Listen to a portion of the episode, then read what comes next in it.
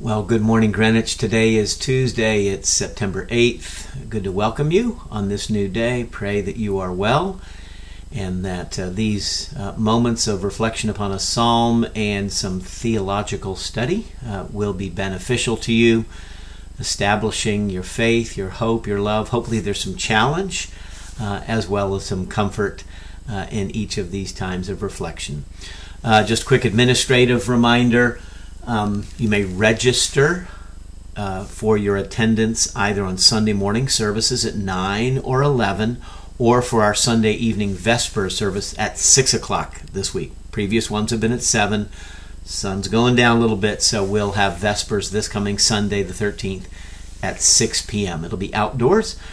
I believe some choir members are going to lead uh, a short hymn sing for us, and we'll share a time of prayer and fellowship. So, invite you to join Sunday morning and Sunday evening uh, as you are able. So please register at greenwichpres.org, your name, which service uh, or services you'd like to attend. Uh, perhaps you could do one email to get Sunday morning and uh, a Vespers registration. So that'll be great. Psalm 98. Um, on day 8, this is the psalm that uh, became the basis for our hymn Joy to the World which was not originally fashioned or written or composed as a Christmas or uh, Christmas carol or hymn, but it became a, a, associated with that. Um, so, Psalm 98. Sing to the Lord a new song, for he has done marvelous things. His right hand and his holy arm have worked salvation for him. The Lord has made his salvation known and revealed his righteousness to the nations. He has remembered his love and his faithfulness to the house of Israel. All the ends of the earth have seen the salvation of our God. Shout for joy to the Lord, all the earth. Burst into jubilant song with music. Make music to the Lord with the harp, with the harp and the sound of singing, with the trumpets and the blast of the ram's horn Shout for joy before the Lord, the King. Let the sea resound and everything in it, the world and all who live in it. Let the rivers clap their hands. Let the mountains sing together for joy. Let them sing before the Lord, for he comes to judge the earth. He will judge the world in righteousness and the peoples with equity. Psalm 98. It's a joyful psalm. You can hear joy to the world. The Lord has come. And so um, the, the revealing of God's arm, his hand working salvation in the birth of Jesus Christ. That's why that got associated uh, with the incarnation. Um, just to, I love the psalm, uh, but it's hard not to hear the hymn as I'm, I'm reading it.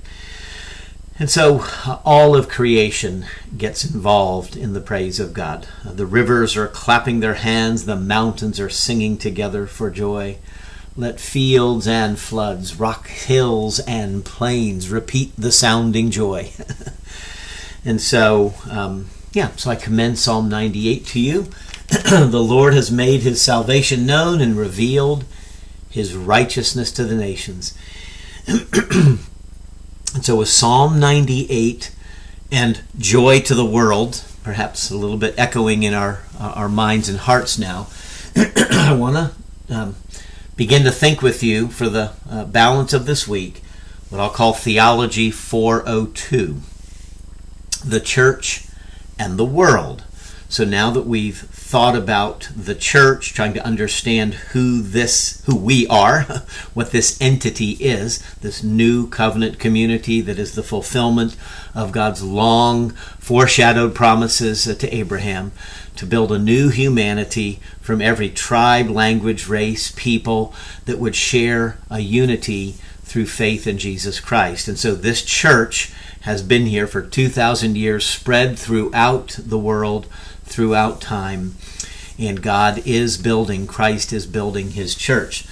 How do we interact then with the world, the, the non church world, as it were? And so I left you with a homework uh, reflection yesterday.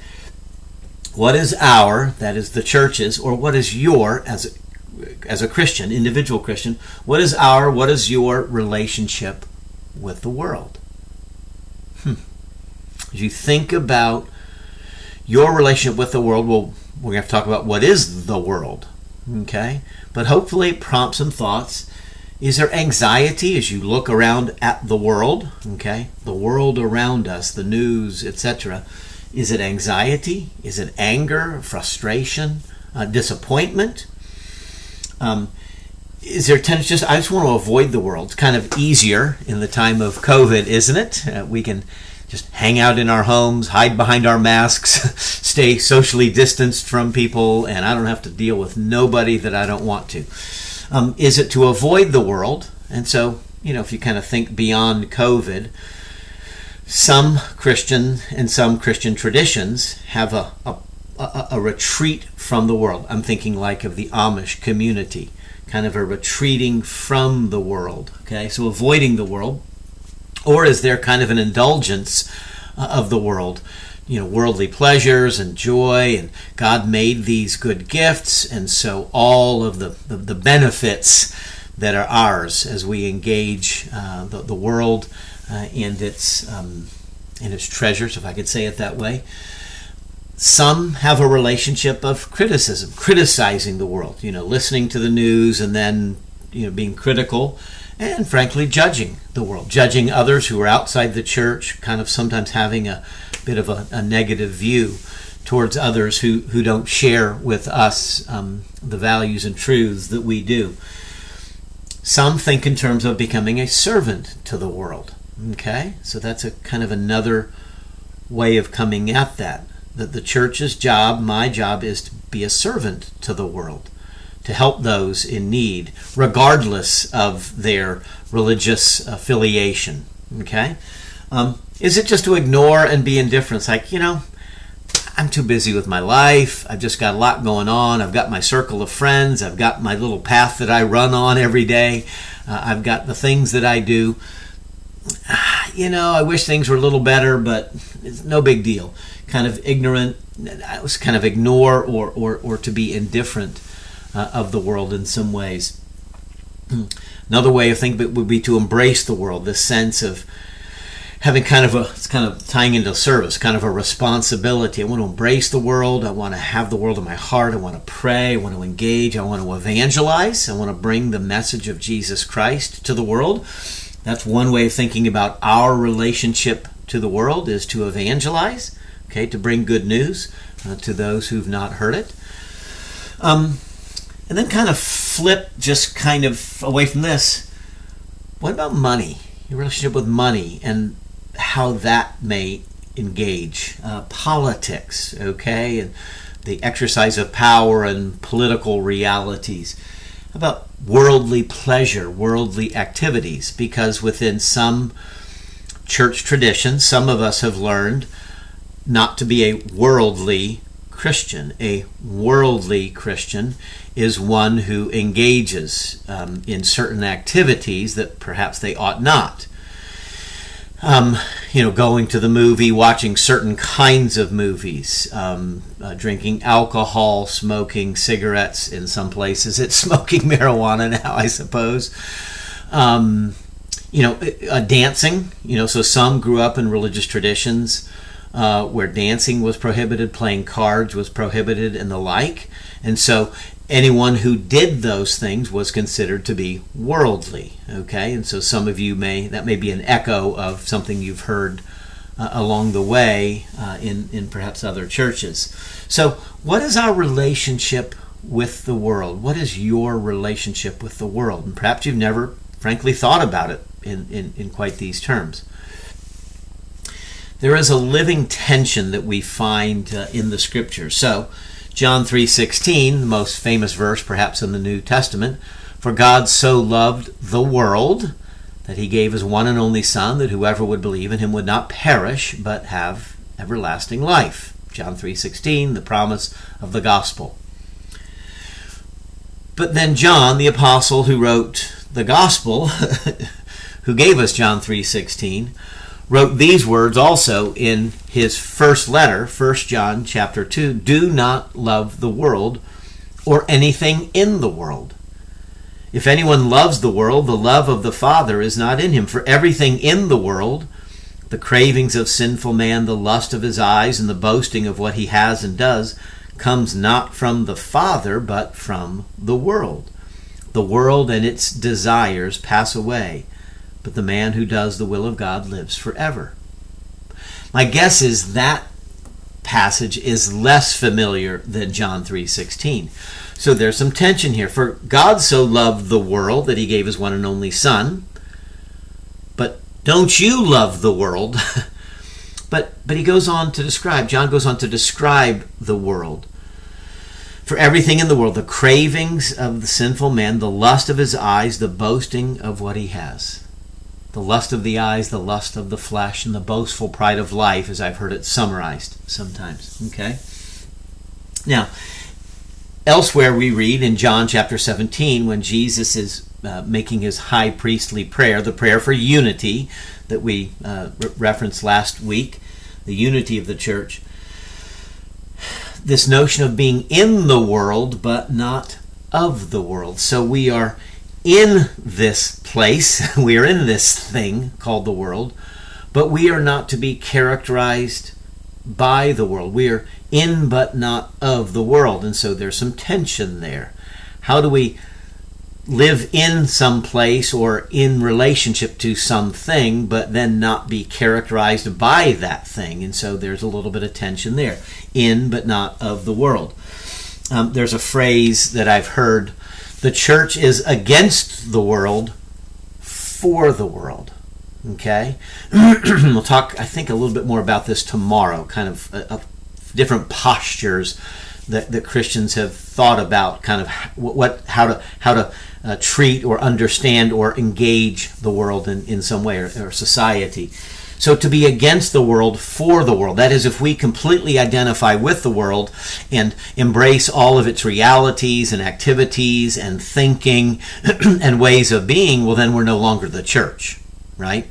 And so the church has to stand apart from the world, to some degree, stand against the world, but in doing so, it is for the world, like the prophets of, of Israel. They spoke against the people because they were for the people. It's like the parent who disciplines the child. It seems that the parent is against the child at that moment, and the child feels like the parent is punishing them and is, and is being harsh and being mean, but the parent is against the child for the child, trying to train them. And so there's this against yet for posture and there and there's a tension there because it's easy just to fall into the against and just be critical and, and a judge of the world and avoid and let the world go to hell in a handbasket, so to speak. Okay? So being against the world for the world. There is in Scripture then this call to come out of the world, to separate yourself from the world. But then Christ commissions his apostles to go to the world. So, which is it, Jesus? Is it to come out or is it to go to? Um, Becky Pippert, uh, an author who wrote a book uh, many years ago, uh, Out of the Salt Shaker and Into the World. Uh, it was a book uh, really directed at college students primarily, I guess. Uh, she worked with InterVarsity Christian Fellowship and she was a, a strong advocate for this notion of the salt shaker being, you know, you are the salt of the earth. So Christians tend to, when they get saved, they tend to just huddle into the church and forget the world. And she said, You need to get out of the salt shaker and back into the world. We are the salt of the earth. We're, we're to be out there engaging the world. And so she talked about kind of two turnings a turning from the world to Christ, then a turning back to the world with Christ, carrying Christ back to the world. So come out of the world, and then as we grow and mature, we then re engage with the world. We go to the world with the message of hope and the message of Christ.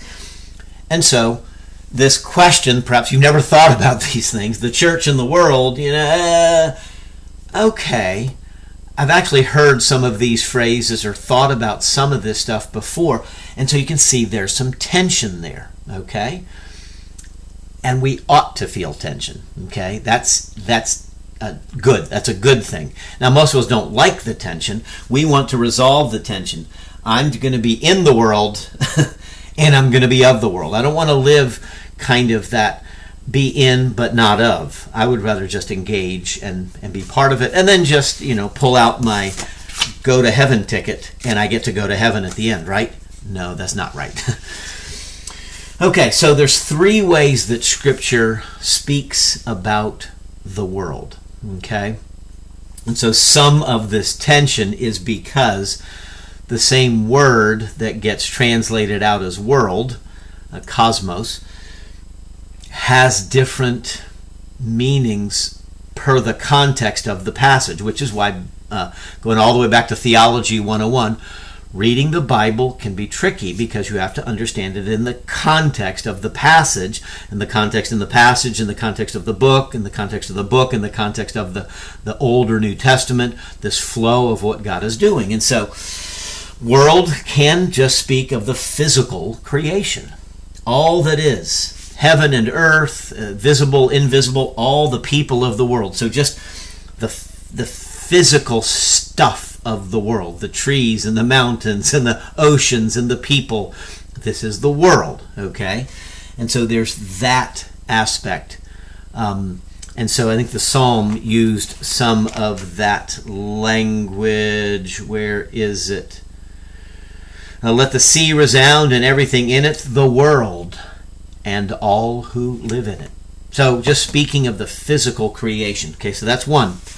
Second would be kind of the realm of human activity, the kind of the human aspect of the world.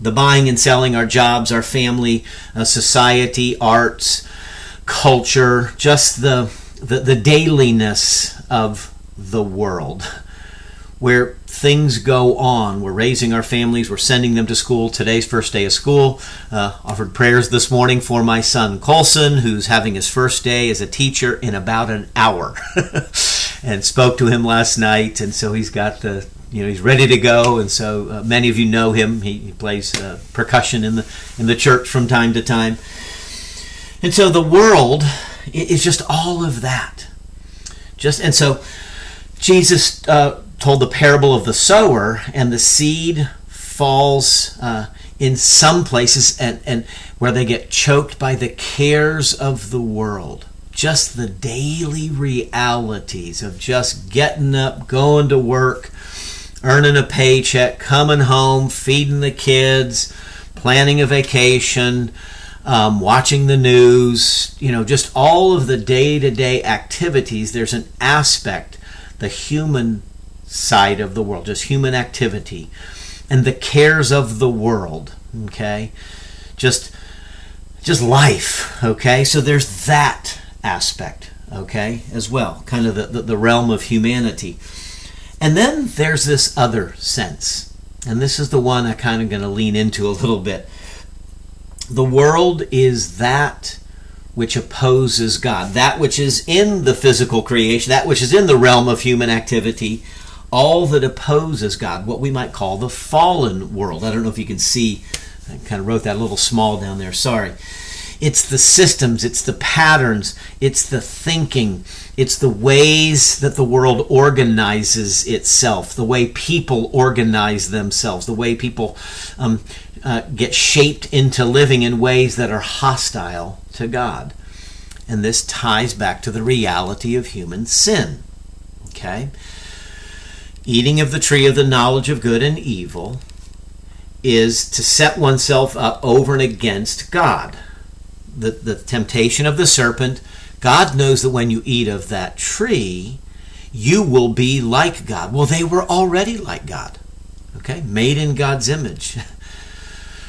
But there was a little more that was the temptation. You will be then knowing good and evil. That is determining good and evil for yourself. You'll you'll have a sense of right and wrong that'll be completely independent of God. And so they eat, and all of a sudden they realize that they are at odds with each other because Adam and Eve now have a different sense of right and wrong. There's shame, and there's all of a sudden they're ashamed in their relationship with God. There's a sense of violation. And so over time, then, that human reality of being independent of God we've talked much about forming the moral tribes where I get with others who see the world the way I do on this particular issue. Maybe not on all issues, but on this particular issue, politics being a favorite, sports being another one, okay? but but politics being a favorite, where we gather and we are now a tribe, a moral tribe as it were we're convinced of our rightness and we look at others and their wrongness, and all of a sudden the in out grouping thing happens, and we feel morally justified for opposing those people, harming those people. And so this is where the sin of racism comes from. One of the easy ways to in group, out group is because of skin color, right? Or language, or nationality, again, or sports team. And so we form these moral tribes against people and ultimately, to some degree, against God. Okay? And so this is what characterizes the world. Okay?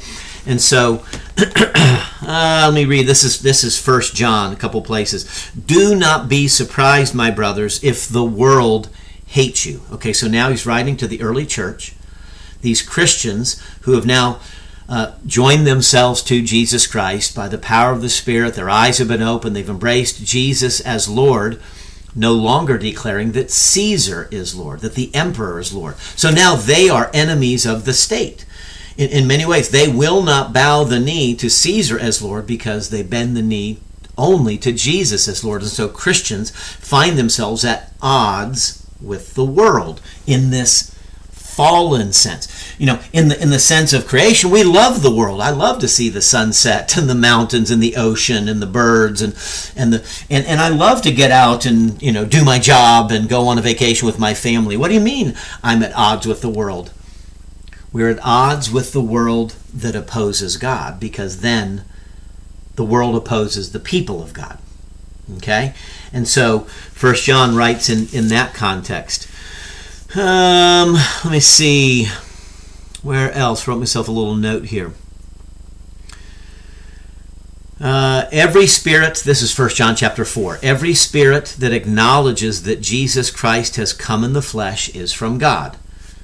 So every spirit that acknowledges that Jesus Christ has come in the flesh is from God. You are the Christ, the Son of the living God. Okay, that's the that's the rock. That's that's Peter's confession. Okay. But every spirit that does not acknowledge Jesus is not from God. This is the spirit of the Antichrist, which you have heard is coming and even now is already in the world. I thought Antichrist was like some horned creature that's going to come and try to take over the world. I don't know about horned creatures. But that which denies that Jesus is the Christ, that spirit, that system, that pattern of thinking, all that opposes the truth of God revealed in Jesus Christ, anything that does that is the world. Okay? And so that's the world that becomes hostile to God. Okay? And then uh, I think that is what I wanted to read there. And then in John chapter 15, Sorry about kind of flipping back and forth in my Bible here. Jesus to his disciples at the Last Supper If the world hates you, keep in mind that it hated me first. If you belonged to the world, it would love you as its own. As it is, you do not belong to the world, but I have chosen you out of the world. That is why the world hates you. That's in your Bible too. So that's John chapter 15, beginning verse 18. Okay. What is the what is our relationship to the world? What is uh, that is the church's relationship? What is your relationship with the world? Well, there's a lot of different ways of coming at this. So it's kind of a trick question, okay? But it's an important question, and that's why I want to tease it out uh, over the course of a few days. Our relationship with the physical creation is to embrace it, to celebrate, to honor God, uh, the Creator, the Maker of heaven and earth, and to receive the good gifts of creation. Every good gift comes from the Father above.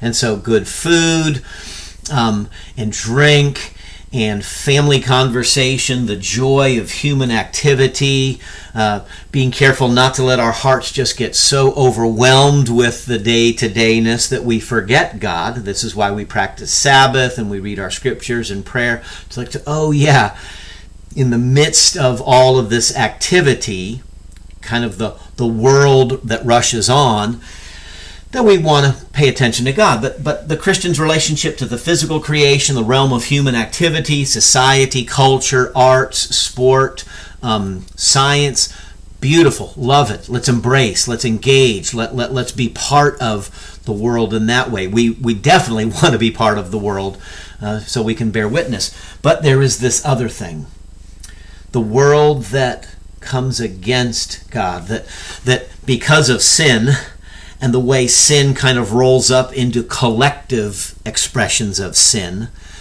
See, this is where the whole thing of systemic racism plays in. Hopefully, we've kind of had some of these concepts uh, underneath our discussion of race uh, several, mm, probably two months ago. The, the systemic nature of things, okay? That no no white person is thinking well there are some white people who are probably thinking it but but as I th- examine my own life and conscience I don't wake up each day thinking I'm going to oppress people of color. But in a majority white nation people of color feel oppressed. This could well be an expression of the world that is a system, a, a way of thinking, patterns of behavior that, that come about subtly but deeply and powerfully. Okay? And so the, the, the, charge of white supremacy and systemic racism, and we as white people are participating in the challenge is as if we are consciously doing this, and I reject that. I mean, I, I, I, I reject that actually as worldly thinking itself, because the world condemns. The world does not save. Jesus saves, okay? And so the world just cancels people. The world just condemns and judges. It says, if you don't agree with our way of thinking, then you're out of here, okay? And so this cancel culture thing that is bubbling up right now. And so and so the the the the, the world sits behind you know the, you know the world says money is most important. And we say no god is most important. The world says power and politics is most important. We say no god and his kingdom are most important. The world says uh, reaching for all the pleasure you can at this moment. That's what's most important. We go no there are some pleasures uh, not to be had um, or to be had only at god's uh, um, um, giving. Um, and and there are some activities that we ought to avoid because they uh, diminish uh, the soul, diminish relationship with God. But the world says, do what you want, when you want, where you want, with whomever you want, and nobody can tell you otherwise because that's the independent spirit that comes from the fruit of the knowledge, the, the tree of the knowledge of good and evil. The world says we get to determine what is right and wrong. There is no God. That's the spirit of the world. There is no God. There is no Jesus. There is no absolute truth. All of these are patterns of, the world. And so I'm going to stop here just because we've gone on long enough and we've got a few more days to, to get at this. But I, I hope this has engaged your thinking in a way and go, hmm, haven't thought too much about this stuff before. But as Christians, we need to because there's this this this tension. We're still in the world, the physical creation. We're in the world of human activity, but we are not of the world, that world that opposes God. We need to be against the world, that is that system that opposes God, but we do it for the world, for the people of the world who need to know God. We come out of the world, we come out of that system, that that that that thinking that opposes God and then we go back to the world that is inhabited by these people who are about their daily activities and we try to share Jesus Christ. So do you see how this all starts to come together? So God so loved the world that he made, but do not love this world that opposes God. Okay, and so that's so hopefully there's some okay, I see it now. So let's close with prayer and then we'll uh, see you tomorrow morning. Father, thank you for the grace and gift of these scriptures that guides us into truth and your spirit given so richly and freely to us, the spirit of truth, to be our teacher and, and comforter and counselor. And so counsel us well as we, as we seek to navigate this tricky relationship with the world, a world that we love, the physical creation and the people, and yet a world that opposes you that we stand against. And so help us, Lord, to grow in our discernment and in our understanding that we, your people, the church, might be against the world for the world and bring hope to many. Father, we pray your hope and comfort to be upon those who grieve this day, those in need of healing and strength. Lord, those who are confused and are downcast, we pray uh, the, the deep comfort and, and, ministry of your Spirit. Father, as we seek to be faithful at Greenwich, uh, we also want to pray for our sister churches and believers and missionaries around the world that together, as one church, we might show forth uh, your joy, your power, your hope through Jesus Christ. And so guide us into this new day as we offer our prayers with gratitude in the name of Jesus, who taught us to pray together, saying, Our Father who art in heaven, hallowed be thy name. Thy kingdom come, and thy will be done on earth as it is in heaven.